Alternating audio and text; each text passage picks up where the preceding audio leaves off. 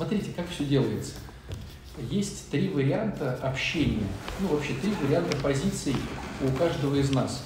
Эти позиции, они всегда одни и те же. Первая позиция называется заключенный. Это когда тебя привели, и ты должен отсидеть и вроде как бы вот что-то послушать. Самая неэффективная позиция заключенного. Ну, когда жена тащит мужа в оперный театр, и он сидит, или там в кино кто-то кого-то тащит, или там где-то на лекцию кто-то кого-то. То есть правила таковы. Солдат спит, служба идет. Лишь бы вот оно прошло. Второе, менее все-таки эффективное, чем вот третье, но эффективное, чем заключенный, это позиция, э, ну скажем, такого курортника. Это, знаете, когда приезжаешь на какие-то курорты, и вот там выступают аниматоры. И вот ты посмотрел, ты говоришь, да, вот сегодня аниматоры не особо. Вот вчера были получше аниматоры. Вот, да, зажгли, зажгли. Сегодня вот отец Александр не зажег. Вчера вот выступал какой-то монашек, он зажег. То есть ты вот как, э, значит, курортник, который оценивает историю. А, конечно, лучше, чем заключенный, но неэффективная позиция, потому что ты не рулишь. И самая эффективная позиция – это партнер. Когда мы в интерактивном варианте начинаем с одного, но переходим на то, что важнее. Потому что так будет моя лекция, а так будет наша лекция. И ты в ней можешь повлиять на ход развития каких-то вопросов. Поэтому лучше использовать вариант партнер, чем заключенный курортник. Вот. Поэтому я еще раз спрашиваю, друзья мои, что пришли, что хотите узнать? Какие ожидания от этих часа-полтора? Можно? Конечно.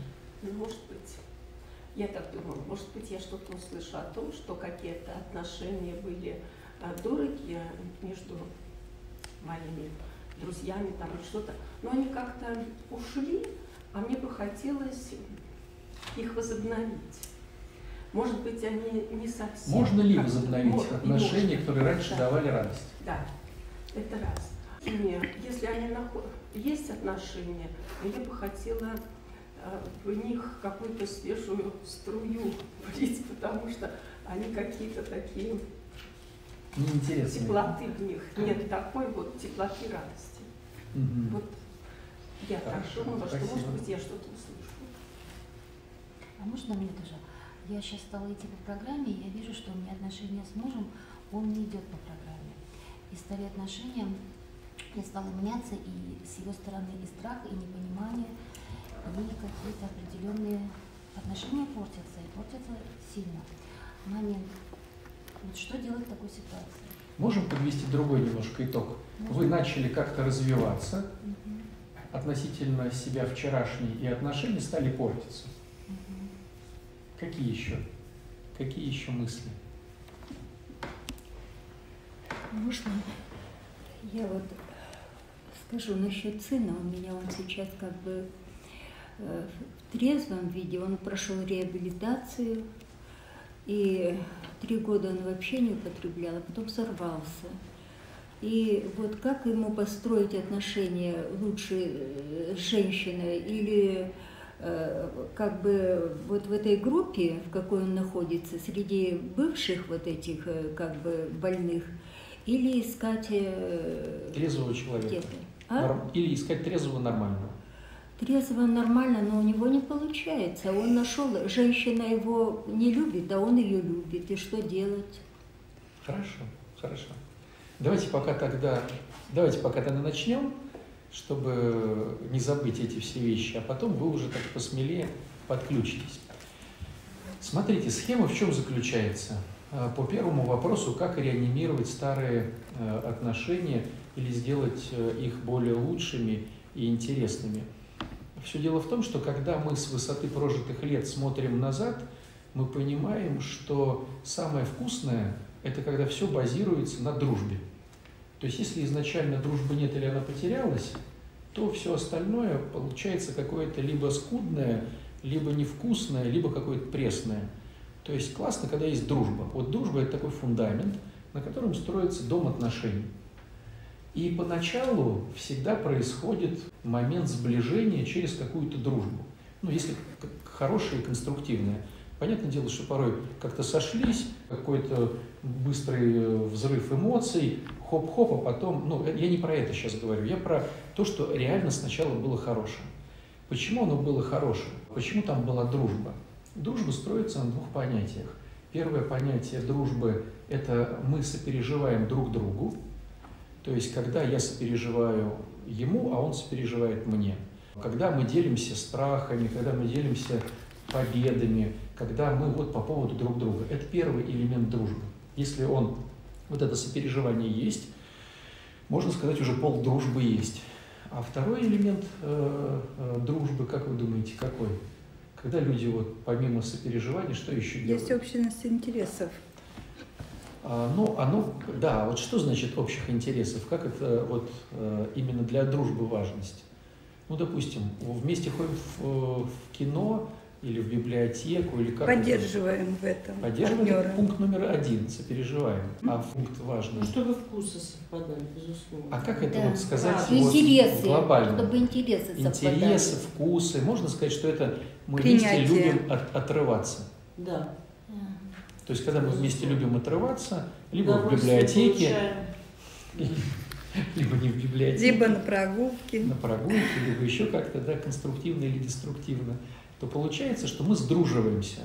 То есть у любой дружбы есть два элемента. Это мы вместе сопереживаем друг другу, и мы вместе отрываемся. То есть у нас общие интересы по отдыху, скажем так. Вот на этом фоне складывается дружба. Сложность заключается в том, что каждый из нас, как человек, имеет свой коэффициент развития или, скажем так, скорости развития. Да? То есть один развивается не спеша, другой развивается очень даже быстро. Ну, самый простой пример. Представьте, что мы с моим другом, то бишь с тем, с кем у нас сопереживание и вместе мы отдыхаем, у нас идея сдать на права. И я, допустим, уже сдал на права, и у меня стаж 5 лет, а он вот только вот говорит, все, все, я в школу пойду, сейчас запишусь. То есть вроде бы мы начали вместе, он тоже развивается, но его развитие идет очень не спеша относительно меня. Относительно себя он там быстрый, вот уже целых пять лет он все-таки уже взял телефон автошколы, вот. Относительно него он прям скоростмен такой, да, а относительно меня я уже пять лет как имею стаж, хотя мы вместе начинаем. То есть что получается? Когда динамика времени еще пока маленькая, вроде бы мы друзья, но постепенно, постепенно, постепенно один может отстать, а другой может улететь вперед. Допустим, за 5 лет, за 10 лет, или в вашем варианте дружбы сколько уже лет прошло, да? Или есть второй вариант, когда мы вместе развиваемся, но в разных направлениях. То есть, да, у нас может быть один и тот же коэффициент скорости развития, ну, грубо говоря, один ушел в буддизм, а другой в православие. Оба искали духовные какие-то практики, да, но они ушли совершенно какими-то вот э, разными путями. И получается, что прошло там 15 лет, а я смотрю, мне с ним не о чем говорить, а ему со мной не о чем говорить. Мы вспоминаем былое и говорим, слушай, а помнишь, или я вечером лежу в кровати думаю, ах, как было здорово вот 20 лет назад. Мы там и в кино ходили, и с семьями дружили, и то, и все. Но, к сожалению, либо один отстал, другой убежал, либо мы развились совершенно э, в разных э, направлениях. Тогда встает вопрос, можно ли реанимировать? Вот когда красное направление. И так нельзя реанимировать, и так нельзя реанимировать. Можно реанимировать а, только в том случае, если, допустим, мы берем друг дружку или супругов, и один чувствует, что он идет дальше, а тот отстает. И тут получается, что либо отстающий начинает суетиться, либо впереди идущий начинает придерживать коней. Я в практике видел и такие, и такие случаи. Был случай такой, когда женщина имела целую сетку в Питере магазинов нижнего белья. То есть он такой бизнесмен-бизнесмен. А этот парень, он такой э, никакой. Очень хорошо говорил, но никак. Но зато он любил ее ребенка и как-то к ней хорошо относился. Для нее это было решающим. И она э, ушла оттуда, она э, стала свечной вот, при одном храме. То есть она все равно не потеряла бизнес, как бы, да, вот эту жилку продажи. Но она продала всю сетку магазинов и свечной стала работать. Вот. Этот товарищ так и не стал работать, но они остались вместе. То есть она специально продеградировала, чтобы не потерять его. Это редкий случай, но встречается. А, вот. Бывают случаи тоже редкие, но тоже встречаются, когда а, отстающий начинает суетиться. Начинает читать, ходить на какие-то лекции, смотреть какие-то YouTube-каналы и что-то. Но это тоже редкий случай. Как правило, ну, наверное, так скажу, я не подсчитывал, но чисто так по опыту, наверное, 80% случаев – это когда уже люди не могут реанимировать отношения. То, что они либо разошлись, либо очень сильно отстали или убежали. Вот. Поэтому задача с э, начала понимать не только, ну я сейчас говорю про супружеские отношения, там дружба, как получается, уж сложилась, а про супружеские. То есть понимать не то, что мы сопереживаем друг другу, и не то, что мы вместе имеем общие интересы, а еще и нужно время ухаживания, за которое я понимаю, одинаково ли мы развиваемся или нет. Потому что на динамике в 15 лет один убежит, другой останется. Поэтому нужен период ухаживания. И период ухаживания, слушайте, ну если так по-честному, ну вот если говорить вообще по-честному, года три, наверное. Ну, я говорю фантастические фразы, да, но я просто говорю из опыта того, чтобы увидеть. Но если хотя бы период ухаживания, ну хотя бы будет год-полтора, это уже хорошо. Когда ты понимаешь, что там рядом с тобой за человек.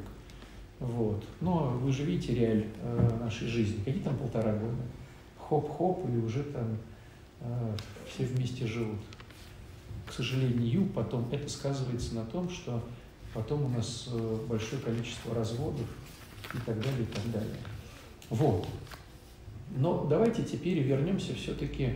А, значит, вот этот вопрос был по поводу, э, по поводу вопроса, если один развивается, а другой отстает, как правило, в каких-то вариантах, вот, допустим, кто-то начал ходить на программу 12-шаговую, или кто-то стал увлекаться там книжками или чем-то еще. То же самое происходит. Один начинает развиваться, другой начинает отставать, и начинается разрыв. Как он выглядит? А, нижний, не пони, нижний отстающий не понимает верхнего, а верхний, верхнему неинтересно с нижним. Ну, допустим, самый простой пример. Представьте ситуацию, что, допустим, мужчина псковский сантехник. А его жена из деревни Доярка. И ее брачный рейтинг пока ниже, потому что этот горожанин, а это все-таки деревенская женщина, да? Но она приезжает, и она вот начинает, она пошла, какое-то образование себе получила в институте, пускай там вечернее или там заочное. Она начала там читать книги, она начала ходить на какие-то лекции. И вот проходит 15 лет, и она воодушевленная приходит – из э, оперного театра там, или из филармонии, говорит, дорогой там, а он в этот момент стал старшим сантехником, да, за все это время. И она ему, дорогой, там вот это, вот то, там вот это. Он говорит, так они танцуют или поют? И она понимает, что вот, ну, ну, неинтересно. И уже неинтересно давно. А он не понимает, что вот, э, так что, может быть, мы сейчас с друзьями шлепнем здесь. И вот, вот этот разрыв брачного рейтинга. И либо надо суетиться ему, либо надо отставать ей. Но, как, к сожалению, показывает практика, на 80%, э, так как ну, все эгоисты, один не хочет суетиться, а один не хочет отставать, вот из-за вот этого эгоцентризма ну, люди не готовы подстраиваться под своих э, домочадцев и рвутся отношения. Тогда встает вопрос, а, а как подстроиться под отношения с домочадцами – ведь по большому счету, если мы это говорим психологическим языком, это называется эгоцентризм. А если мы говорим церковным языком, это называется гордыня. То есть как вот убрать свою гордыню и подстроиться под домочадцев. Ну вот э, для этого и нужен институт церкви. То есть все, что мы видим при храмах, это в принципе, чтобы каким-то образом справиться со своей гордыней исповеди, причастия, работа с духовником, послушание при храме, какие-то службы, совместные трапезы, паломнические поездки и так далее, и так далее. Все, что нам дает богатство церкви, в принципе, в глобальном смысле слова, чтобы убрать наш эгоизм, чтобы убрать нашу гордыню. Потому что она мешает во всем, в том числе и приближении к Богу, но во всем. Вот. А может ли просто психология а, проработать гордыню? Могу сказать, что нет. То есть психология может увидеть гордыню. То есть ты, работая по программе, допустим, 12 шагов, можешь увидеть свою гордыню, но сделать с ней ничего не можешь. Ну, нереально, она вмонтирована в нас. Вот, чтобы ее хоть каким-то образом обуздать, ну, вы знаете, у меня есть такой, как бы, свой пример или своя аллегория. Ну, когда меня кто-то спрашивает, чтобы я сам разобрался в вопросе, вот я вижу так, э, что у каждого из нас гордыня уже как выросла, так выросла. То есть ее уже не уменьшить, только можно увеличить. Но она уже есть. И, на мой взгляд, она очень сильно напоминает кусок мяса. Вот представьте, что на рынке вы купили кусок мяса. Теплый вот этот, ну, свежий кусок мяса. И вот чтобы он не испортился сейчас, вы его положили в морозилку.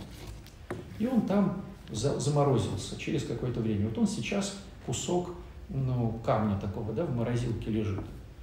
Вот в моей ассоциации, в моей метафоре холодильник – это Бог, а кусок мяса – это наша гордыня. Вот представьте, вы сейчас выдернете из розетки холодильник. Вот через сколько мясо начнет течь? Через несколько часов. Ну, не через несколько, если холодильник еще заморожен. Через сутки. Ну, через сутки начнет течь. Уже будет такая вот капать вот эта, да, ерунда. А через сколько начнет вонять? Ну, где-то через суток три уже мясо домашние почувствуют, а соседи почувствуют где-то там, ну, через неделю точно. То есть, представляете, вот как быстро. Вот пока ты молишься Богу, вот твоя гордыня, она ну, пока камень. Но только перестал молиться, вот через часа 3-4 уже начинает течь. К вечеру вообще текет.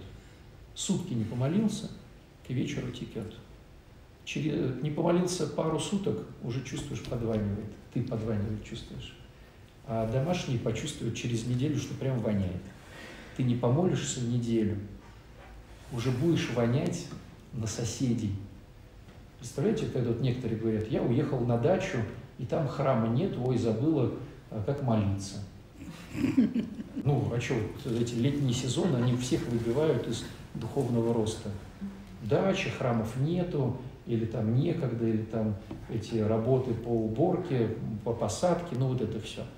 И люди порой как-то хоп, и они на несколько месяцев выходят из молитвенного правила, даже просто элементарного. И то я даже забываю там «Отче наш» прочитать.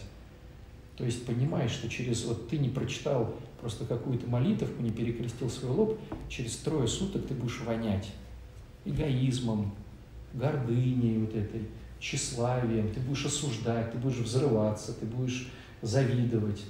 И это будет не в твоей голове, это будут видеть твои домочадцы. Несколько дней. А как посмотреть на людей, которые там вообще в храм не ходят? Ну, Воняют. Воняют, да, реально. Они не замечают этого, потому что когда, знаете, вот какой у меня еще в этом плане есть пример. Я помню, когда я по молодости э, был трудником при одном монастыре, там, ну, те 90-е годы не было таких келей, как вот сейчас красиво строят, да, настоятели. А это был бараки такие, бараки, и там шконки, и там вот по 20 человек мужиков. А я, ну, спортом занимался, и вот выбегаешь на пробежку утром, птички поют, такой запах, вот прям божественный, свежа, свежий, да, запах. Побегаешь, искупнешься, и вот после пробежки э, открываешь дверь, чтобы зайти в эту келью – где 20 человек спит. И вот дверь открываешь и не зайти. Ну там такой стоит запах, что прям такой говоришь, вы что, как вы здесь? И хочется их спасти, хочется хотя бы форточку открыть, чтобы как-то проветрить. А что делают, как правило, эти, те, кто спят? Они начинают наезжать, орать, кидаться чем-то. Слушай, закрой, все хорошо, мы тут спим, не буди нас. Я говорю, да как можно спать, тут же, ну... А им хорошо, потому что они привыкли. И вот порой смотришь на людей, которые без Бога как. Вот они в вечном осуждении, они в вечной злобе на все, они постоянно в какой-то зависти, в каком-то гневе. И думаешь, ну как вот, как тяжело так жить, это же вся нервная система истощится. А они что говорят? И говорят, да нет, все хорошо, что ты тут со своими божественными штуками тут к нам лезешь. Вот. А это все слышат дети, а дети становятся нервными. Потом они приводят детей и говорят, а можно вот вы тут с ним поговорите, и ребенок выздоровеет. А как ну, ребенок выздоровеет, когда ребенок по полная проекция родителей, ну, замкнутый круг происходит. Вот, э, поэтому к чему я все это говорю? Я это говорю к тому, что, ну, гордыню, конечно, можно э, как-то увидеть через психологию, но с ней справиться без Божьей помощи, на мой взгляд, нереально.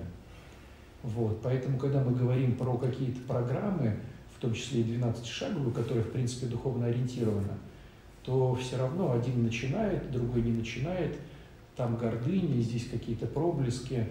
Ну, в общем, есть шанс, что э, люди будут э, расходиться, если второй, который, который начинает все, не, при, как сказать, не применит каких-то э, важных аспектов, вот о которых я бы сейчас поговорил. То есть как не разойтись, да, как не разойтись. Смотрите, первый момент, когда ты начинаешь развиваться, неважно как, пошел, пошел на тренировку, стал ходить в храм, стал ходить э, на группы, ты начал развиваться.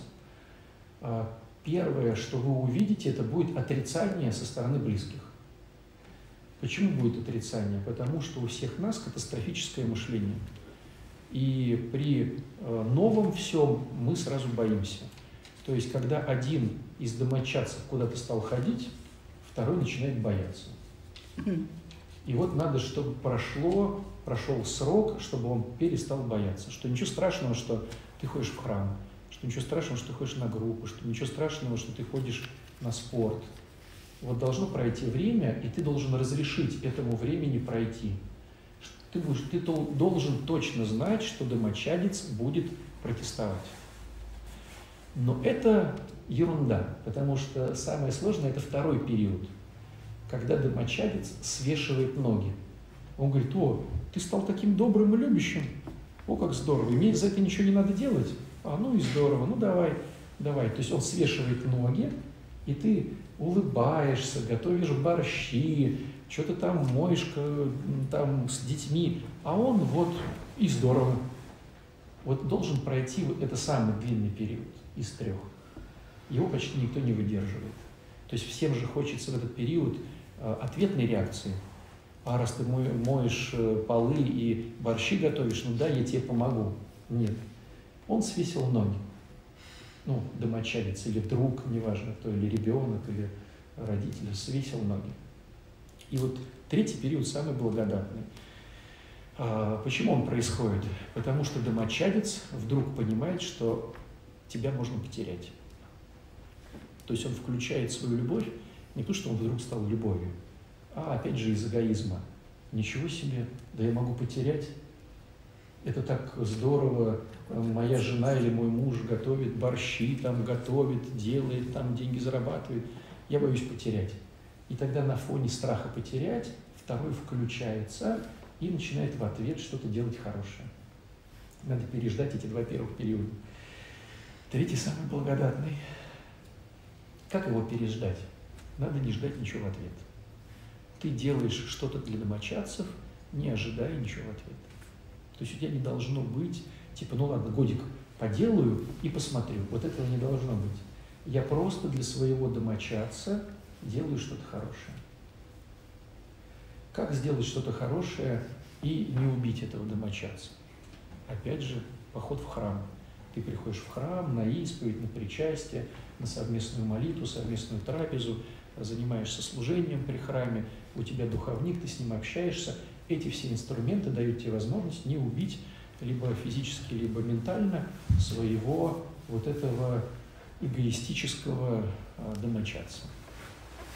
И в какой-то момент есть шанс, что он побоится потерять тебя и включится. Но бывает не включается. А, знаете, есть такая хорошая поговорка. А, сначала делаешь что-то пять лет, тяжело, а потом привыкаешь и уже хорошо. И вот уже пять лет прошло, вот и все делаешь, делаешь, делаешь, делаешь, и тебе уже нравится. И не ждешь ничего в ответ. Это мы говорим про святость. Вот. Такое встречается редко, потому что каждый из нас тоже эгоист. И когда каждый из нас вкладывается в кого-то, все-таки ждет обратно чтобы ему что-то пришло. Но христианство – это не чтобы что-то пришло, это просто так вложиться в человека. Сделай другому то, что хочешь, чтобы сделали тебе, не ожидая того, что тебе это вернется. Вернется здорово, но что в Евангелии, помните, какая фраза есть? Мзда ваша много на небесех. То есть на небесах обещают мзду, здесь не гарантируют. Вот. А мы хотим, мы же не верим, что будет на небесах. Мы же хотим здесь и сейчас. Мы же мирские на самом деле. Мы хотим, конечно, быть добрыми, но получить награду здесь. И лучше побыстрее. Вот. друзья мои, в общем, какая интересная штука. Все это очень печально. Да. Очень. Потому что... Зато честно. Да, печально. А, вот у меня есть очень близкая подруга, а, и, и все нас связывает. Вот о всех таких составляющих этой дружбы есть. Но в какой-то период, поскольку у меня очень сложная жизненная ситуация, она меня так зажалела, что это уже невозможно. Вот понимаете, при каждой встрече она ждет моего какого-то ужасного рассказа. А я не хочу эти рассказы. И я поставила границы. Я сказала, мы об этом больше не говорим. И человек не понимает. А как вы думаете, почему? В Она мне однажды смысле. сказала, вот вокруг меня нет никого, у кого бы такое было, чтобы сын был наркоман. Ну никого. А как вы думаете, что является мотивом ее вас спасать? Но она же пытается что-то сказать, там, как-то... Она принимает так дружбу, вот мы, мы встречаемся, мы сели за стол, а я ничего не говорю. И это мы не настоящие друзья. Мы не настоящие друзья. Как А как вы думаете, почему? Не знаю. В глобальном смысле. Негативом. Питается негативом. А как это вот структурировать, чтобы было понятно? Вы наверняка же слышали эту тему э, треугольника Карпмана. Угу, да. Товарищ под названием Карпман, Спасать. он э, структурировал э, тему жертвы. Смотрите, как интересно. Господь каждого из нас изначально создал как автора нашей жизни. Ну, вспомните Адама. Он может называть животных, как он хочет. Он автор этой жизни – но из-за первородного греха мы были вынуждены жить на этой земле, поте лица э, свой хлеб зарабатывать, женщина должна в болях рожать, э, принадлежать мужчине. То есть мы стали жертвами. То есть мы созданы нашим Богом авторами, а через первородный грех стали жертвами. И Карпман э, нашел структуру которой живет жертва. И увидел, что есть такой треугольник, по которому жертва бегает. В треугольнике есть три вершины. И каждая из этих вершин – это какая-то грань этой жертвы. Одна вершина так и называется жертва, но чтобы не путать как бы весь треугольник с этой вершиной, можно назвать, что одна из вершин называется терпила. Вторая вершина – это спасатель, а третья вершина – это преследователь. И жертва бегает, она то спасает, то преследует, то терпила, ну, ноет о чем-то, то опять спасатель, то терпила, то вот, и она бегает. А автор – это тот, кто стоит над этим всем. Так вот, жертве удобно общаться только с жертвой. То есть, если она вот так вас э, спасает по-своему, она в треугольнике жертвы. Ей удобно общаться с вами, когда вы ноете. А вдруг вы пошли на программу и становитесь автором, и вы не хотите ныть. Ей неуютно, ей неудобно, ей надо спасать. Она не может спасти, и что она переключается на какую грань? Преследователь. Преследователь. Ах ты, да мы с тобой подруги, да что ты мне не рассказываешь? Пробует э, как-то вот, ну, сдвинуть. Если вы не поддаетесь, она может стать жертвой. Ну что же ты, я вот так вот бедная, я вот то-то, пожалей меня, я же вот по поводу тебя, а ты меня не слушаешь. А, потом хоп опять в спасатель, ну может быть ты мне расскажешь? Потом хоп опять, да что ж ты мне не рассказываешь? И она вот бегает по своему треугольнику, как в ша, и хочет выдернуть. А если ты находишься в позиции автора через вот э, границы какие-то, э, через, ну, не хочу рассказываю, хочу не рассказываю, нет настроения, ей неуютно. То есть жертве неуютно с автором, а автору неприятно видеть жертву. Понимаете? То есть наша задача отслеживать, чтобы мы все-таки не становились жертвами. То есть, чтобы мы не выглядели как терпилы, никого не спасали, потому что есть единственный спаситель. Не надо на себя брать функцию Бога, там есть Бог, который грамотно спасает. А, кстати, чем отличается спасатель человеческий от спасателя сына человеческого, да, от Бога? Вот очень, они вроде с клуба, как бы, вот я могу вас сейчас начать спасать, а есть Бог. Вот в чем разница глобальная? Человек навязывает свои. Совершенно верно. Бог говорит, есть возможность. Вот есть возможность, есть храм. Есть храм, вот есть отец Анатолий, приходите. На лекцию, допустим, приходите. Не хотите, ну как хотите. А человек начнет манипулировать. Ты что, не идешь в храм к отцу Александру? А, ну понятно, спасение уже не для тебя. Понятно, понятно. У тебя, наверное, все уже хорошо в семье. Ну, ясно, ясно. Куда же ты пойдешь? Начинает манипулировать чувством вины, страхом, еще чем-то, лишь бы ты пришла, пришла на лекцию. А Бог говорит, слушайте, есть возможность. Хочешь иди, хочешь не иди.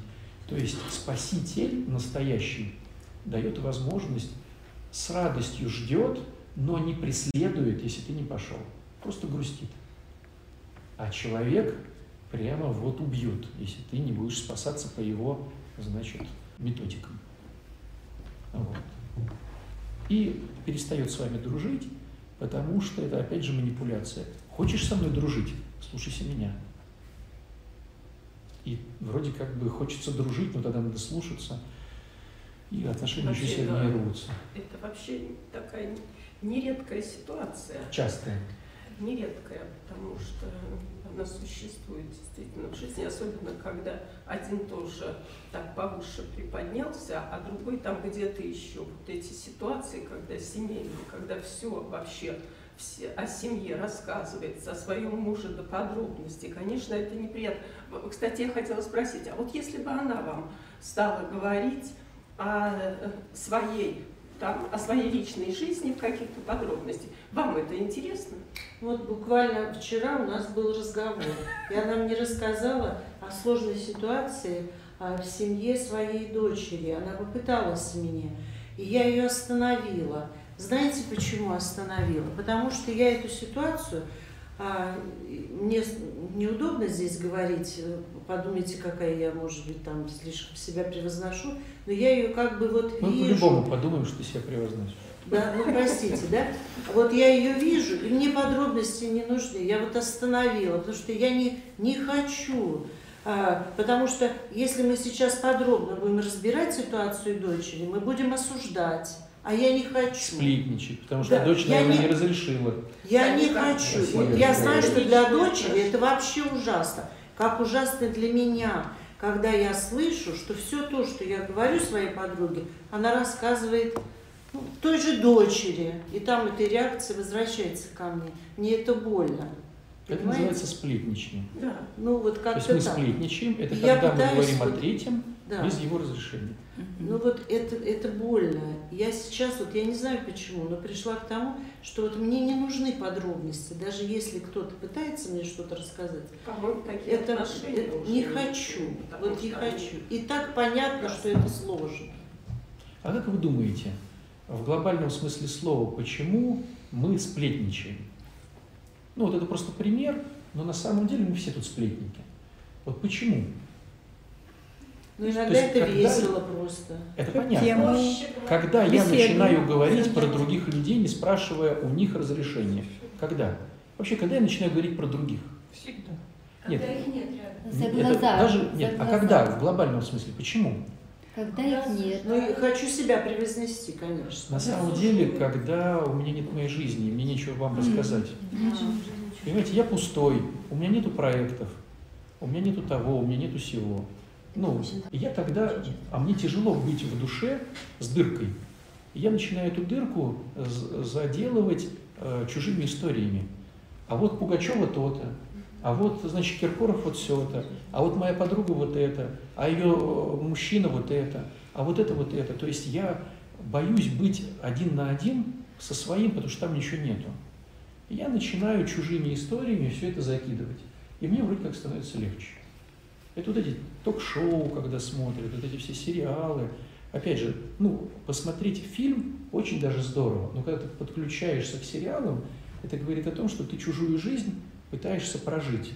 Э, этих актеров, как они там вот переживаешь за них, потому что своего нету.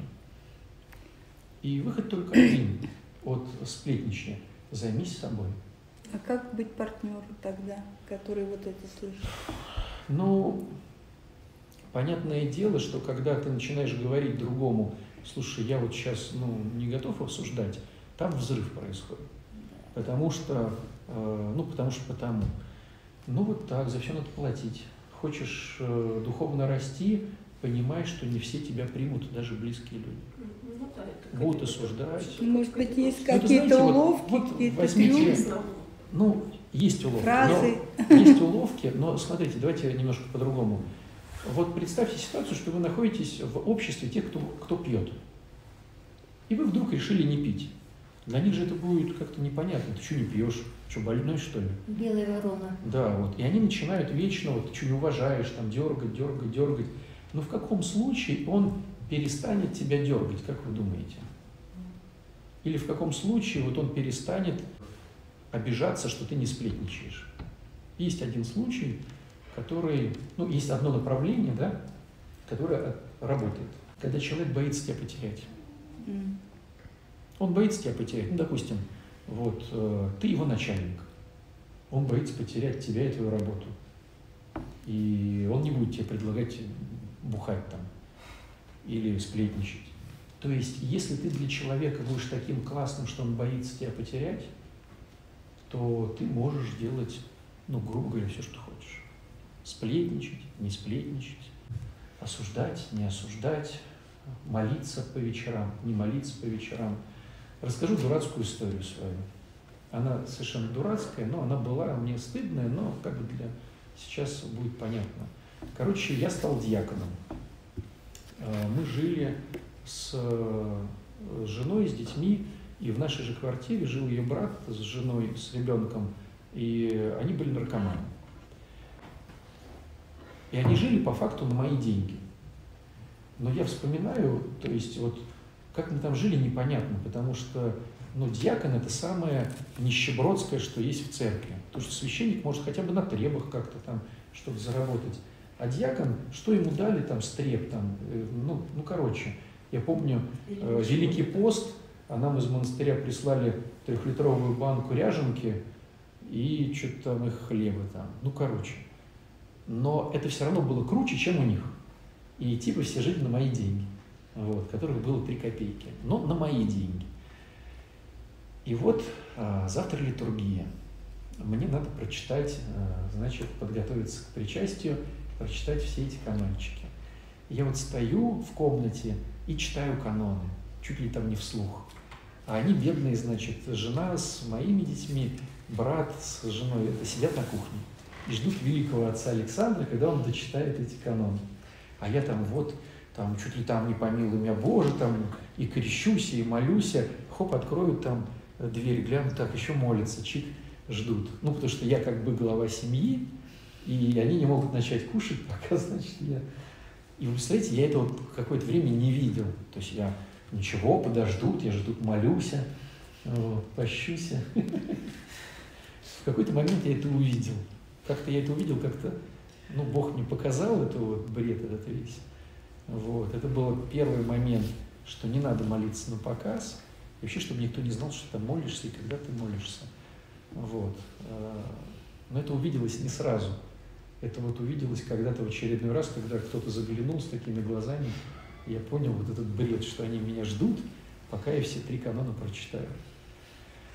Но к чему весь разговор? Они боялись меня потерять. Потому что я кормилец. Кормилец. Вот кормилец глумится над ними по-духовному, да, там молится, еще там, он Богородицу теперь запел, да, вот хорошо, сейчас выучим все Богородицу, чтобы понимать, через сколько она закончится, да.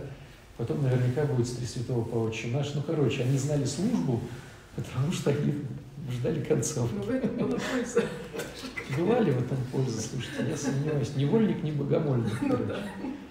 Э, Это было кощунство, мне кажется, над ними и мой, мой эгоизм. Но сам факт, они боялись меня потерять.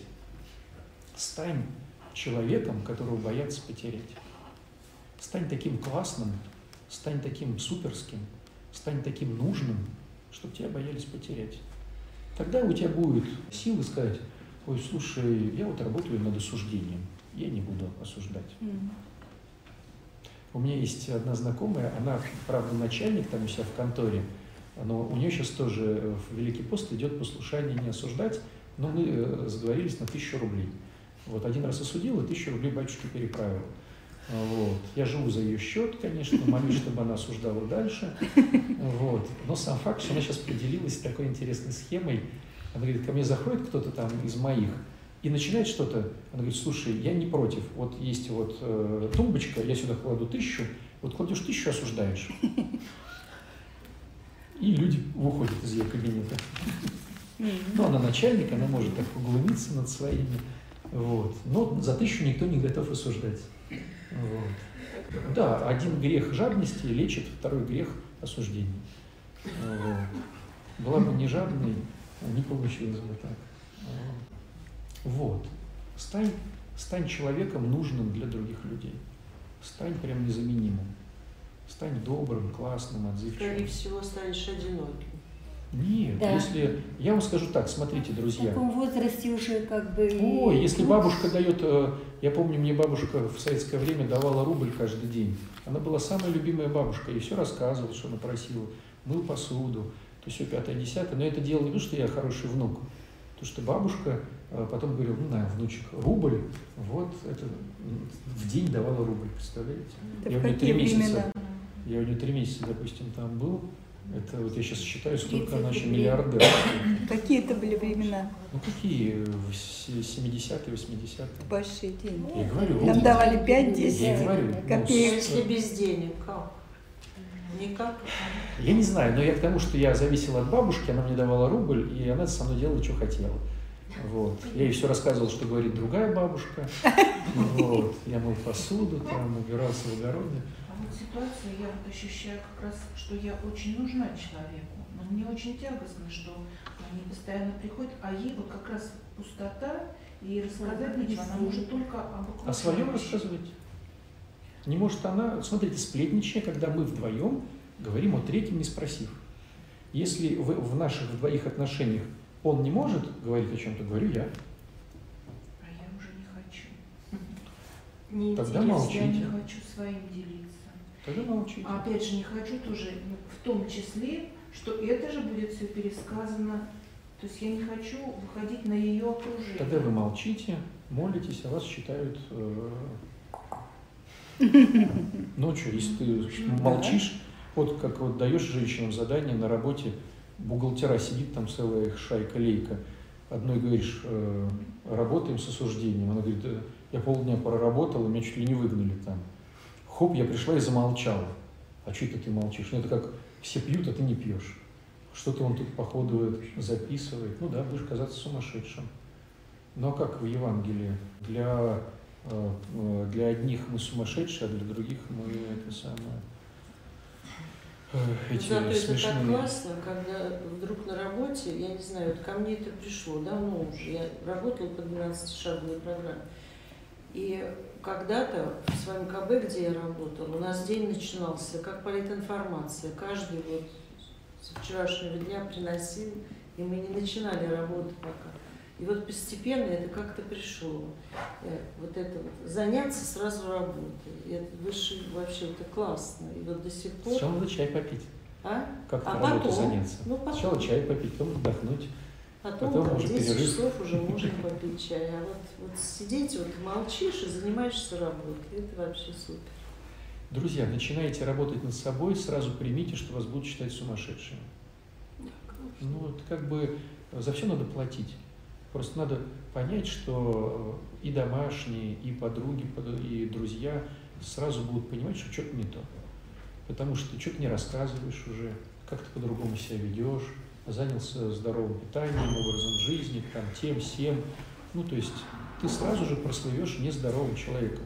Поэтому, ну, поймите просто сразу для себя, начинаете заниматься собой, ближайшее окружение будет не понимать и будет э, недовольно. Но это потом пройдет.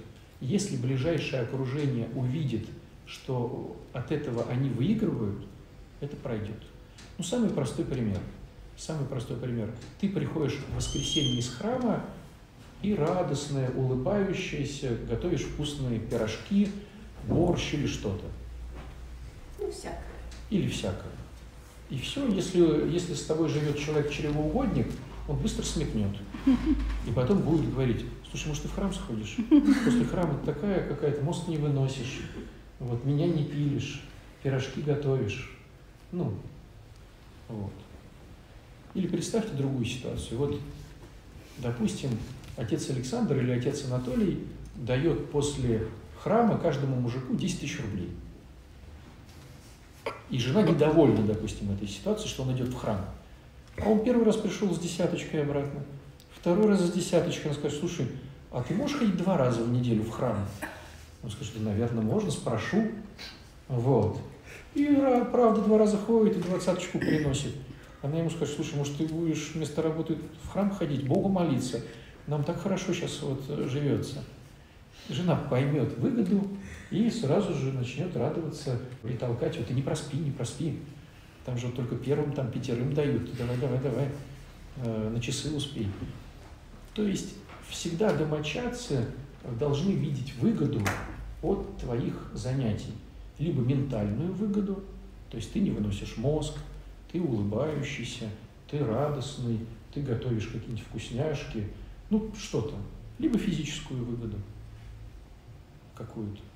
То есть э, они эгоисты, как и мы, и они задают себе вопрос, что я выигрываю от того, что сейчас она или он где-то, на группе, в храме, на лекции. Что я выигрываю? Если ты приходишь такой же домой, то человек говорит, а зачем тогда ходишь-то? Ну реально зачем? Дальше не мозг выносить. Ну тогда будет сопротивляться. Вот. Надо признать просто тот факт, что все эгоисты. А раз все эгоисты, они ждут своих бонусов от твоего изменения. Вот. Дай им эти бонусы. Стань настоящим христианином. У меня, кстати, знаете, даже есть такая теория. Я понимаю, что они все хотят, чтобы мы стали настоящими христианами. Вот когда они нас осуждают, когда они на нас злятся, что они говорят? Другими словами, ты не делаешь что-то для меня. А христианин – тот, кто делает что-то для него. Поэтому они волей-неволей заставляют нас быть христианами настоящими. Ты в храм ходишь, а щи не варишь. И ты такой, а правда, что ты щи не варишь, в храм хожу. Варишь щи. Ты там то-то, но не то-то.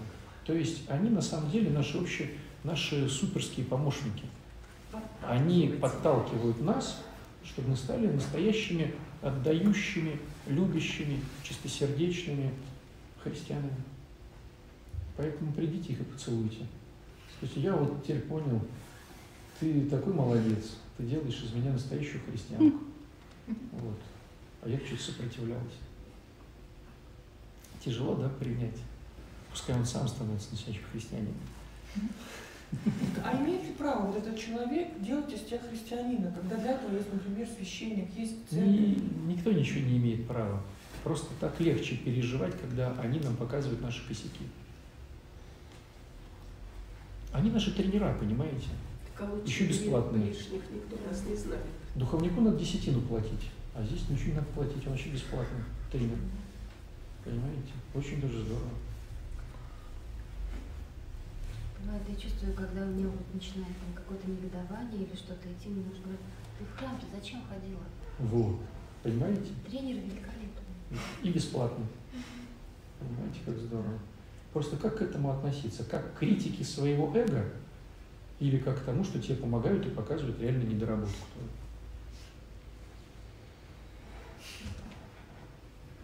Но ведь правда показывает недоработку. Показывает, правда. Так надо обнять, поцеловать и сказать, о, величайший, тренер всея Руси, ты стоишь выше даже батюшки нашего в храме. Ты денно и ношно заботишься о моем духовном росте. Спасибо тебе большое. Что еще сделать?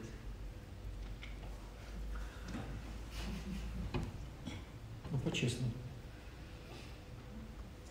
Можно вопрос? Мгм. Муж вроде как включился, и вот на, на реабилитации сейчас в Ручье, да? Но вот говорят, когда они возвращаются, да, когда туда, мы провоцируем их тем, что не доверяем. А как вот это перешагнуть? То, что нам ма- обманывают. Друзья, никак не перешагнуть доверие. На мой взгляд, доверие – это как, как любое деревце, оно растет. Но с чего доверять человеку, который 20 раз подставлял? Доверие – это то, что растет. Вот мы посадили кустик, и он растет, вырастает в большее, большее, большее. Так и рождается доверие. А как, что, взять и просто доверять тому, кто 20 раз, ну, э, обламывал это все? Просто э, ему надо объяснить, а с чего мне тебе доверять? Ты хочешь доверия, я тоже хочу доверия. Но с чего тебе доверять? Давай, вот будет время. Ты будешь э, показывать себя, а как иначе? Ну, как иначе? Так и вера тоже растет. Кто может похвастаться тем, что щелка у него вера? Вера – это тоже то, что растет постепенно, постепенно, постепенно. Общаешься с Богом, не веришь в это все, а Он помогает, помогает, помогает, помогает. Вспоминаешь свои безысходные ситуации, видишь, что все равно Бог помогает. И вера постепенно растет. И в очередной безысходной ситуации ты понимаешь, что, ну как, вот уже 20 лет было куча безысходных ситуаций, и Господь ни разу не подвел. Почему сейчас Он подведет? Ну, очередная безысходная ситуация, ну, очередной коронавирус. Ну, он уже тысячу Да, раз... как его пережить? Да так же пережить, как, э, как подлость, как пережить подлость, как пережить э, грубость, как пережить насилие. Бог, Бог на самом деле, вот, э, когда потом спрашиваешь у людей, они вроде рассказывают, как пережить, а потом все равно говорят, слушайте, ну на самом деле как-то Бог помог. То есть, да, мы делали шаги, шаги, шаги, но Мы на самом делали. деле все помог Бог. Потому что, ну, а как иначе без Бога? То есть все переживем, слушайте. Мне кажется, вот сложнее очень много людей погибло, очень. много Где? людей погибло. Где? Ну, в целом. Где? Ну, вы знаете, Ну, в Китае, если, в если сейчас сравнить, сколько людей в России гибнет на автодорогах, потому что нету подсветки. А в России Э, никто еще не погиб. Нет, я вообще говорю. 93 человека. Понимаете? Никто не погиб, ни одного Нет, человека. Да, но все равно но заразившись. Друзья, ну давайте все-таки вернемся к душе. Да. Потому что если Господь захочет любого из нас прибрать, то тут никакого коронавируса не нужно. Вон кирпич там, вон тромб просто оторвется и все. Ну, то есть у Бога есть масса вариантов. простите, падает кирпич. Я иду буквально в нескольких Значит, еще пока не время. Представляете, новый дом, построенный вот здесь, э, у нас на Некрасово, там в глубине. Я только так, «А, кирпич. В это время иду, говорю по телефону, ой, кирпич, он прямо вот так. Ну, Походу ты забыл помолиться. Представляете? Да. Да нет, все было хорошо. Мгм. Ходила в храм, потом иду. Вот наоборот, не забыла. Он же не на меня упал, а рядом. Вот Господь говорил, хватит разговаривать, помолись еще раз. Да. Так что про кирпич буквально вчера. Так что вот такой. Мне кажется, знаете, самое страшное это душевные вещи. Предательство Да. любимого человека. Какие-то вот такие вот, ну вот это страшно. А то, что мы все помрем рано или поздно, ну вот я могу как священник вам сказать. Вот я же на кладбищах часто бываю. Вот маленьких и взрослых маленький процент. В основном все вот, э, вот идешь по кладбищу, смотришь над гробья, это вот средний возраст. Основное количество похороненных – средний возраст. Там где-то от 15-20 до там 45-50. Это не старики глубокие, умирающие от своей старости, и не младенцы. Это вот средний возраст. И я думаю, что вряд ли кому-то из них представилась возможность заранее понять, что он умрет.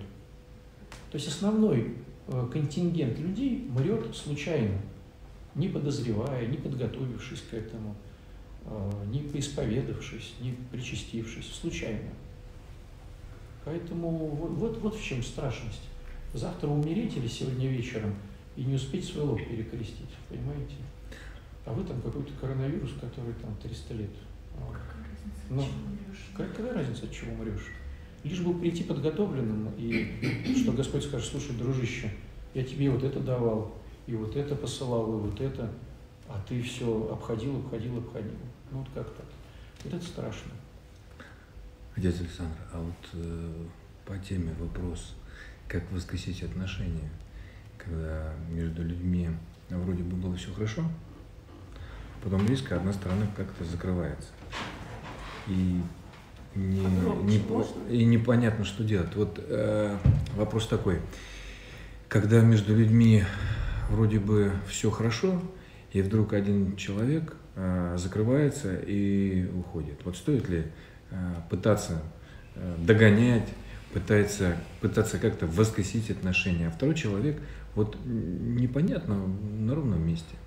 Но мне кажется, что не бывает на ровном месте. То есть он просто молчал, молчал, молчал.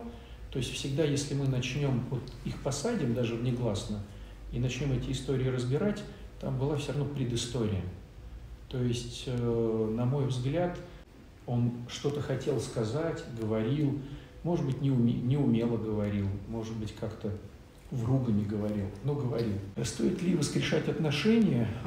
Ну, я так скажу, если это семья, то, безусловно, стоит. Если это друзья, которые, э, ну, то, безусловно, стоит. Ну, то есть, если э, мы дорожим этими отношениями, если мы видим, что, ну, вот, ну, как так, вот мы столько лет вместе, то-то, сё-то, ну, конечно, стоит гордыньку-то придушить и попросить прощения, даже не понимая. Ну, бывает же ситуация, хоп, он реально уходит, а моя гордыня даже не отследила, что я уже там год целый был эгоистом. Ну, я этого не понимаю. Конечно, здорово вернуться, сказать, слушай, прости меня, объясни мне, дураку, типа, ну, в чем я не прав. Вот, конечно, стоит. Мне кажется, вообще все отношения стоит э, реанимировать, потому что отношения все равно это какое-то подобие любви подобие любви это все равно что-то близкое к Богу. Вот. Если там нет криминала, короче. Вот все отношения это здорово. А между детьми, вот, допустим, дети в семье начинают там вести себя неправильно. И там из дома там уходят. А потом как бы э, через какое-то время, ну, появляется на пороге, Блудный сын, да, да. такие штуки. Ну, вообще такая тяжелая история с детьми. У нас все с детьми тяжелое. Но вот смотрите, давайте просто так вот основное. Первый момент, если у тебя все хорошо с детьми, это плохо. А психика так устроена, что после лет 14 ребенок бунтует, чтобы выйти из гнезда в лет 18. Если он не выходит из гнезда, значит, ну, либо ему комфортно, и он не хочет развиваться, либо вы сопереживаете. То есть классика жанра, что все-таки психика подгоняет и ему уйти, и вам перекреститься и сказать, ну и слава богу, что ушел. Вот. Первый момент. Второй момент, что когда это происходит очень рано, там ушел из дома в 14 лет, в 15, это говорит о том, что, ну, ясно дело, не уходит из хорошего. То есть что-то ты передавил, что-то ты где-то не учел. Потому что бывает два вида психики. Психика твердая и психика мягкая. У мягкой психики все очень, все очень прям, ну как бы люди без кожи. И мы такими рождаемся. Если родился человек без кожи психически, то с ним надо быть очень мягким. И порой бывает в семье там трое детей, двое обычных, а один вот такой. Ну, это те, кто наркоманы, кто становится алкоголиками если с детства, они креативные, творческие, они смотрят на мир по-другому, но они э, без кожи, э, и у них они травмируются. Им сказал там какую-нибудь ерунду, ну, там дурачок, и он прямо, ну, прям запереживает. То есть это вот люди, к которым надо относиться. Вот, вот недавно был семинар э, женщина, пять детей у них, короче. Четыре нормально, четыре как бы, э, как она, она начала так свой разговор. Вы знаете, вот у меня четыре бестолоча, а один такой отличник, прям вот такой отличник, и на спорт ходит, и вот уже в 7 лет там что-то стал отличником и на спорт пошел. Я говорю, ты понимаешь, что ну, ребенок, сейчас ему 10 лет, я говорю, ты понимаешь, что ребенок не может, нормальный ребенок не может быть отличником. Потому что нормальный ребенок это вот троечник, четверошник. А вот если он либо двоечник-колышник, либо он пятерошник, это все, что не норма. Э, как правило, двоечник-колышник это тот, кто хочет привлечь к себе внимание, а пятерошник это тот, кто либо хочет уйти в зависимость какую-то, только не видеть дом, либо он хочет заслужить э, любовь через свои пятерки. Ну, то есть это не норма. То есть у вас э, в семье человек, который э, э, однозначно с психикой мягкой, без кожи. И потом вот она там сопротивлялась, да нет, это наша гордость, то все пятое.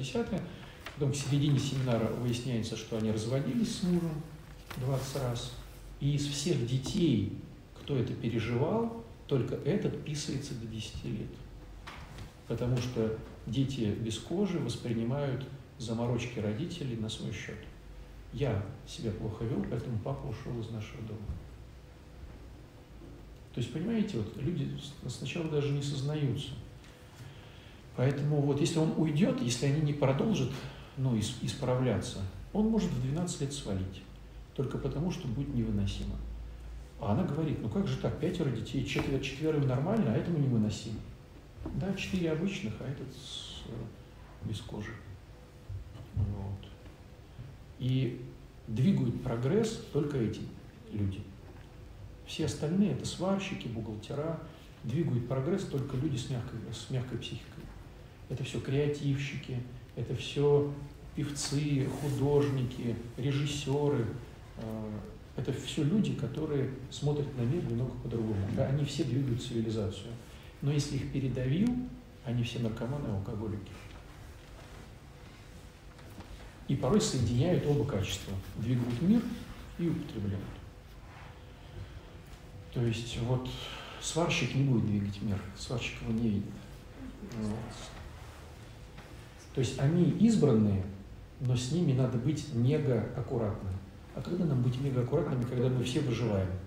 Побежал на работу, с работы, тут это, тут то всем наложил там щей, каши, там дальше там, а с ними надо вот как-то по-другому. Ну, батюшка, даже если с ним будет в семье аккуратно, он же все равно придет в мир, а кто там в мире будет аккуратным? Да, ну, слушайте, все формируется, или, э, или он личность формируется 3-5 лет. Потом, да. 3-5 лет. Угу. То есть, ну, 80-90% личности формируется до 3-5 лет. Все остальное, там, эти 20, это до 18 лет. То есть вложитесь, вложи, вложиться надо немножко. То есть он уже в семье устоится, если его как бы узнают, да, и тогда ему семья будет, семья должна стать оберегом, этим, как оплотом, кожей. Семья должна стать. А потом уже ему будет легче. А как стать кожей, если другие дети его будут притеснять? А как, чтобы другие дети не притесняли? А нужно, чтобы был Бог. То есть, если родители искренне верующие, ходят в храм, говорят дома о любви, крестятся, ну, там как-то не унижают друг друга, не осуждают, то они прививают детям какую-то любовь, и эта любовь может э, оберегать этого ребенка. Но у нас же, как вы же видите, мы ходим в храм чисто формально, как правило. То есть мы натренировываем свою технику, как креститься, как э, благословение у батюшки взять, э, святого знаем житие, а внутри, ну кто из нас там про любовь? Про не осуждение, не сплетничание, не зависть, не ревность, не злость. Порой вот смотришь и думаешь, что люди, не ходящие в храм, в тысячу раз как-то нормальнее, чем вот кто ходит в храм. То, что ну, от них ожидаешь хоть какого-то маломальского сострадания, а там а, спаси Господи, сама спаси Господи, ну, толкаются перед исповедью. Я тут стояла, нет, вас тут не стояло.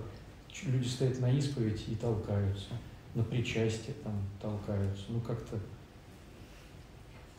говоришь, кто-нибудь останьтесь после службы, э, подметите пол там. Ну, все уже убежали куда-то. Одна бабушка, э, которую схватил, случайно на костылях не успевшая убежать, начинает подметать пол. Ну, я так утрирую, но сам факт. Служением никто не хочет заниматься. Если такой ребенок ну, с мягкой кожей, да, вот ему сейчас 18, чтобы вот выставить, 18 будет вот в сентябре, и он ждет, не дождется, у него уже есть девушка, то есть он уже собирается как бы... Не здорово. Ну, не здорово, но против тоже не будешь. И вот хоть как-то где-то что-то можно выровнять? Что, что, что? 18 лет надо только молиться за него уже, чтобы Ну, это- а передать Богу его. Это как бы так.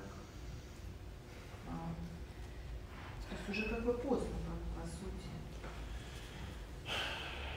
Ну, сложный такой вопрос. Я могу сказать так, если он живет дома еще с вами, то какие-то какие ну, влияния можно на него оказывать. Просто хотя бы поговорить, просто по-доброму что-то там как-то. То есть хоть какой-то диалог можно строить. Но все равно это уже э, отдельный человек, и уже там с ним Господь. Вот. Потому что, ну что, 18 лет, как там его научишь чему-то, если ничего не научил до этого.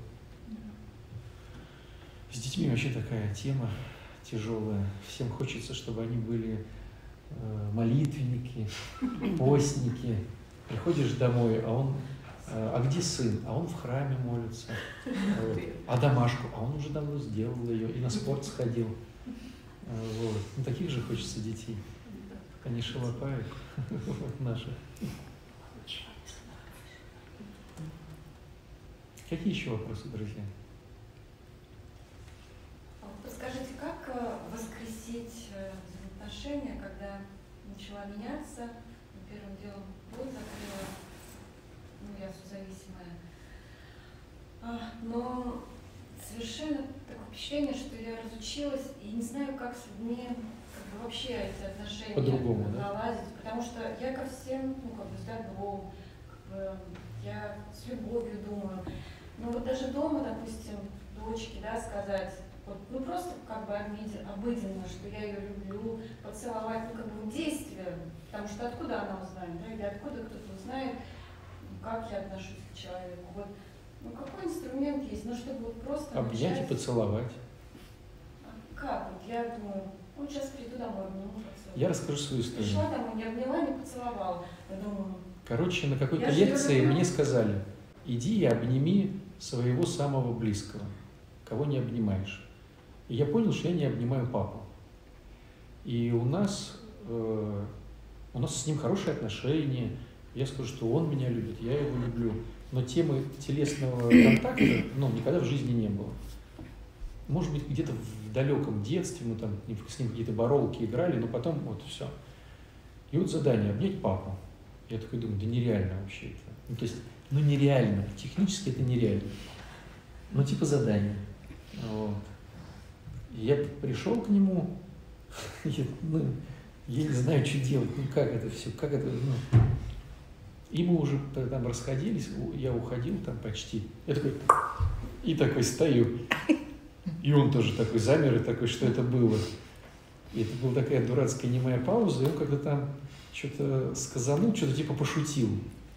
Я такой думаю, вот бред вообще. Ну, типа, я задание выполнил, я на секундочку его обнял. Вы знаете, как было, причем это в возрасте уже, ну, там, типа, может, лет 10 назад, но все равно в возрасте. И вы знаете, я когда пришел ну, на следующий раз к нему в гости, а, он ждал этой темы. То есть при условии, что мы никогда не обнимались, он такой как бы ждал. И я уже такой, я там секунды две это сделал. Но я заметил, что он ждет. Вот, есть ему это тоже понравилось, или может он сам не решался. Ну, не знаю, короче. И вот прошло лет 10, я уже не помню. И он сам такой, вот, ну, сейчас мы, это уже как бы такая, ну, как зайти не обняться, там, не поцеловаться, ну. Ну, вот, короче, вот это очень, да, я понимаю, это по-дурацки. Но это необходимо. Надо просто меня- решиться. У меня вот сестра очень озвучивает в последнее время, но она живет с мамой, часто общается, я, я далеко от них. И она говорит, у нас не было так принято, чтобы мы вот обнимались как-то. И я понимаю, что у нее эта проблема уже начинает назревать. Но так как я далеко, я, когда приезжаю, я как-то, ну, мне проще. А им рядом, и я вижу, что то есть все-таки ей надо перешагивать, Перешагивать и, и начинать. Надо дома надо обниматься, друзья. Надо обниматься. Причем есть э, несколько видов обнимашек. Э, Как правило, мы не умеем обниматься, делаем это по-дурацки. Ну, смотрите, первый вид дурацкого обнимания – это когда вы типа в бане. Это вы трете спину друг другу. Вот это делаете. Или вот так вот. Зачем вот это делать? То есть, ну, если ты обнялся, зачем делать вот так? Немцы так делают. Или вот так вот. Вот. Второй дурацкий вид обнимания – это, знаете, когда пионеры в лагере танцуют. Вот как бы таким домиком они стоят, и только вот так вот головой они обнимаются, а ну, тело где-то там. Самый нормальный вид обнимания – просто подошел, обнял. Не надо мыть его, не надо похлопать, чтобы он подавился. Просто подошел и просто обнял. Этому надо учиться. Потому что страшно, и вот это вот движение, оно рождается от страха. Обнял, не обнял, обнял, не обнял. Просто обнял. Но есть одно очень важное правило. Когда мы обнимаем детей, первый э, на отпускание должен сработать ребенок. То есть ты обнял и ждешь. То есть ты не отпускаешь сам. Вот ты обнял ребенка, и он должен первый как бы отойти. И порой бывает, что он там стоит уже там 30 секунд. Вот. Это необходимо. 40 секунд, да, да, да. Вот. И чувствуешь себя дураком, но вот надо это правило выдерживать. А ребенок, То есть вот пока он сам не начал, этот, вот это очень важно. а ребенка как считать? Вот сын 30 лет. И хорошо. Да это не это надо тоже считается. конечно. Как бы тот когда начинает. Конечно, конечно. 50 лет тоже То есть, он должен с вами. Да. То есть он на- насыщается, и мы не знаем, насколько он пу- пустой. Вот. Короче, его должна быть инициатива отойти от тебя после обнимашки. Вот у меня такая ситуация. Ко мне приходит сын, и когда уходит, он пытается меня поцеловать, обнять. А я этого не хочу. Вот мне больно от того, что ну, боль, я вся переполнена, вот бывает, что такой болью. Мне хочется оттолкнуть, но я не позволяю себе оттолкнуть. Но в ответ я ничего не могу дать. Хотя я его очень искренне люблю. Но я не могу. Вам надо вот Вот собой это, вот это побольше. предательство, вот это все на мне, это вот, вот как я его вот могу поцеловать, я не представляю. Знаете, в Евангелии есть хорошая фраза «возлюби ближнего, как самого себя». Вот пока не возлюбил самого себя, невозможно возлюбить ближнего. Вот это Да. ваш пример. То есть пока у меня нет денег, я не могу эти деньги дать другому человеку. Заработать деньги сам, чтобы дать другому. Возлюби себя, то есть вот займитесь собой. Вот опять шаги, опять четвертый шаг, чтобы обиды проработать, опять девятый шаг, потому что многое, может быть, ребенку своему не додали. Вот. То есть вот эти все истории еще раз прокрутить было бы здорово, чтобы как-то, ну, короче, займитесь собой. Исповедь регулярно с причастием. Можно я скажу? Вот это, конечно, это, конечно, хорошо, вот когда отношения восстанавливаются, но вот у меня тоже такой случай, я не могу ничего забыть. Вот как меня сын обижал, что он А женщина делал. вообще такая психика, что ничего не можете забыть. Это мы все хоп и забыли. Потом А? что-то вы приходите, просите прощения, непонятно о чем вы просите. Уже давно Нет, простили. нет, и я А не могу вы- вот так вот, э, как бы раньше, э, при, допустим, он приходил, мой сын, я его всегда в щечку поцелую, там все, и когда уходил тоже. Сейчас у нас этого нет. Вот программа 12 шагов, четвертый шаг.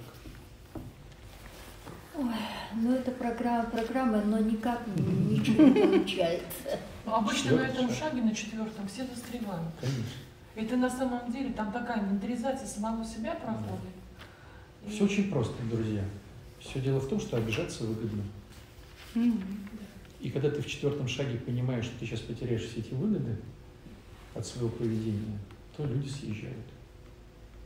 То есть почти никто не доходит до четвертого шага. Ну и не сдает его, да, как пятерку. Вот.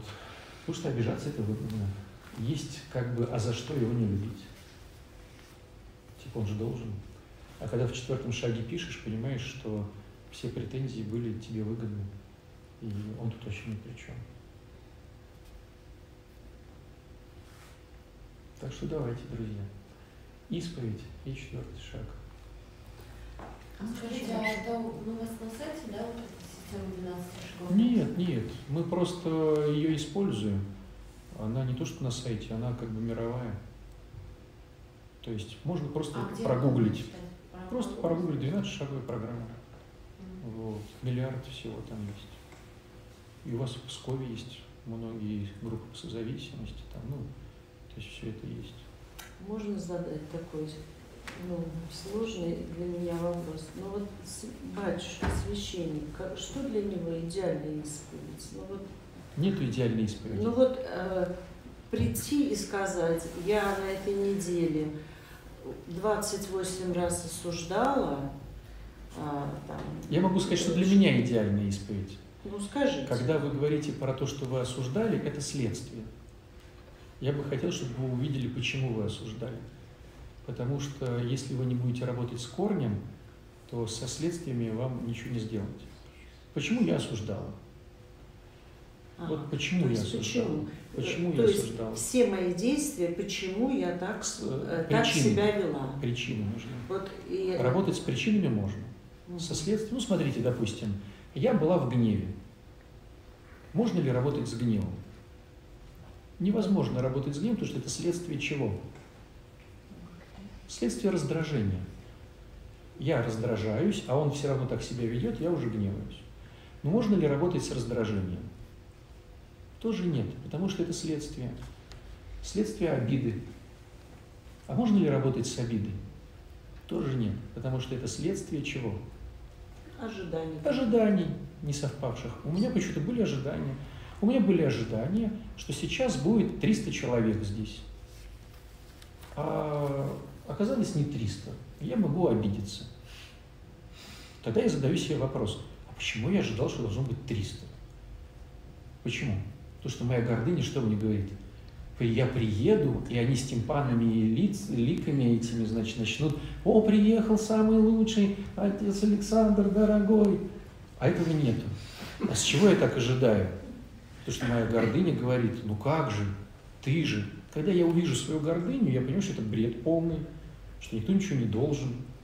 И даже если один человек сегодня э, услышит что-то про Бога, в принципе, ну, мне там будет полегче потом гореть, да?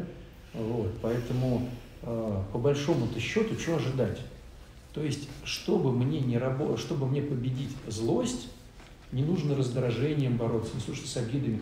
Мне надо бороться с ожиданиями. А как это в церкви называется? Не ожидать. Смирение. Я с миром, Господи, принимаю то, что Ты мне сегодня пошлешь. Пошлешь одного человека, Господи. Аллилуйя. Пошлешь 300. Аллилуйя. Когда я в смирении, когда я в смирении, у меня нет ожидания, стало быть, нет разочарования, обиды, раздражения, злости, гнева, ярости, и пошло, пошло, пошло. Смирение. Понимаете? Конечно. То есть, если вы сейчас идете домой, не надо ожидать, что вам подарят цветы, сделают борщ, там что-то. Господи, я иду домой. Господи, знай, что я бы хотела, чтобы дома сейчас были фрукты. Потому что он обещал. И даже деньги получил. И даже позвонил, сказал, что купил. Ну, Господи, если фруктов не будет, значит, на то твоя воля. Мы делаем все возможное от нас, а результат за кем? За Богом. Это называется смирение в церкви. Вот когда уже нет физических сил, когда Да вот столько такого. усталости. Усталость, потому что все ожидаю и ожидаю. Они Ну, должны, должны, должны. Никто ничего не должен. Но я столько работаю, я физически устаю. От этого я раздражаюсь. Так не работайте. А вы сами говорите, сварите борща, сделайте это. А вот вы начинаете борщ и молитесь. Когда причащались последний раз? Ну, наверное, месяца два назад. А мы говорили, когда начинаем вонять? Два месяца. Я могу так сказать, что Но вот если раз в неделю причащаться, это выживаешь. Просто выживаешь, чтобы никого не убить. Раз в неделю. А вы два, два месяца не причащались. Как вы еще дошли? Вот. Исповедь причастие, исповедь причастие. Ну, Реально случае- работает все это. В таком случае, получается, на исповеди перечисляешь, по сути, вот эти, ну, будет, будет 8. Нет, Потому что на всё- исповеди всё с духовником ра- размышляешь о том, почему ты так сейчас это сделал, а как следствие получил то-то. То есть я, оказывается, ожидала от мужа, что он должен то-то, то-то. Он этого не сделал, то я разлилась и позлилась. Вот. А почему ты это ожидал? Ну, потому что моя гордыня говорила, что я вот великая царица Будур, он должен там. Вот. То есть в глубину смотрите. С глубиной можно работать. Что это я опять ожидаю? Да потому что нет смирения. А если нет смирения, тогда рождается что? Гордыня. Что такое гордыня? Я знаю, как должны поступать вы. Я знаю. То есть гордыня – это я Бог. Я знаю, что вы сейчас должны делать. А смирение – это, Господи, ну как сделают, так сделают. Ты же, Господи, главный. Я-то что? А если я знаю не как кто-то, а знаю про себя? Про себя тоже не знаешь. Почему? А если Я же не я, Бог. хочу быть честной со своими близкими, и я им говорю, и сегодня... Нельзя быть честным с близкими. Почему? Честность – это инструмент такой, который может и ранить, и убить. Честность? Конечно. Вот это я скальпель. Допустим, я сказала, Так, ну, а у можно нас- и порезать кожу, а можно Мы же не порезать. должны, э, как бы это, мы должны честно все говорить. Мы должны честно говорить, но не все могут выдержать честность нашу. Поэтому мы должны понимать, насколько он способен выдержать нашу честность. Потому что честностью можно и убить. Дозир- Дозировать. Ну, представьте, сейчас Господь честно каждому из нас покажет наши грехи. Умрем. Да мы им повесимся, не умрем, мы удавимся. Если вдруг я пойму реально, э, насколько я грешен, то есть, конечно, я говорю, я грешен, всякое такое, но если мне реально покажут мою греховность, ну, это будет супер уныние, то Господь дозированно все это дает. Поэтому не надо правду матку там кому-то. Ну, кто-то может выдержать, а кто-то, ну. Ну, я же говорю о себе. Я А зачем? А говорю- что вас кто-то спрашивает? Ну, Скажи-ка, пожалуйста, честно, что ты думаешь? Ну, Кто так пусть сказал? не спрашивают, Ну, но зачем? ожидают от меня помощи. Ну, и вот мы помоги. сегодня говорим про борщи, да? Вот и И помоги. я честно говорю, что у меня уже нет физических сил. Ну, и всё. Что в этом такого плохого? Ну, нет сил, это все нормально. У меня нет Да. сил. Я честно, Да. я, не, я не, не хочу злиться, вот идти в следующий раз и опять варить эти борщи. Ну тогда А надо честно задуматься, а что это у меня нету сил варить борщи? А потому что я сначала на работе работаю, а потом иду на вторую смену и помогаю. А там. зачем я иду на вторую смену? А потому что я Помогаю. моей помощи нуждаются мои любимые близкие. А может не нуждаются, может быть, их Нуждаются. Нуждаются. Может, надо собой заняться. Но мне и для этого время хватает, и собой Но заниматься. ведь сил не хватает. Значит, что-то- если сил не хватает, что-то делается не так, короче. Вот что-то делается не так. То есть э, наш градусник, ну, нормально у меня с э, внутренним миром или нет? Если я делаю все правильно, но внутренний мир страдает, что-то не то. То есть, если я чувствую это неудовлетворение, Что-то не значит, то. Где-то ошибка. Может быть, не в этом, но что-то в другом. Ну, но понятно. ошибка есть. Будем исправляться. Аминь. Спасибо, что послушали.